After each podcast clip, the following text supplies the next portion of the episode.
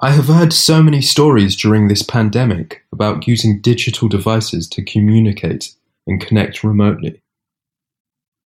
And who hasn't participated in a webinar or a course of anything? But I would never have thought of the idea of having artists from one part of the world and people from the other to perform their work.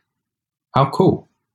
So I went to Civita Campomarano, which is a small town that otherwise I would not have visited. The street art festival that has been taking place here since two thousand sixteen attracted me.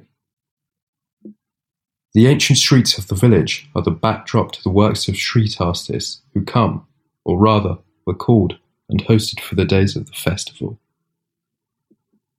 The artistic director is Alice Pasquini, and it seems that the idea to make an edition with the contribution of the public came from another artist, Maria Lai, who in nineteen eighty-one involved the population of Sardinia for her work, Time to the Mountain.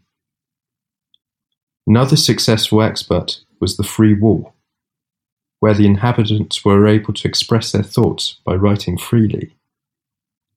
The festival will take place from fourth to sixth of September. I asked a seventeen-year-old boy I met there if he can send me the photos of the festival. I'm curious.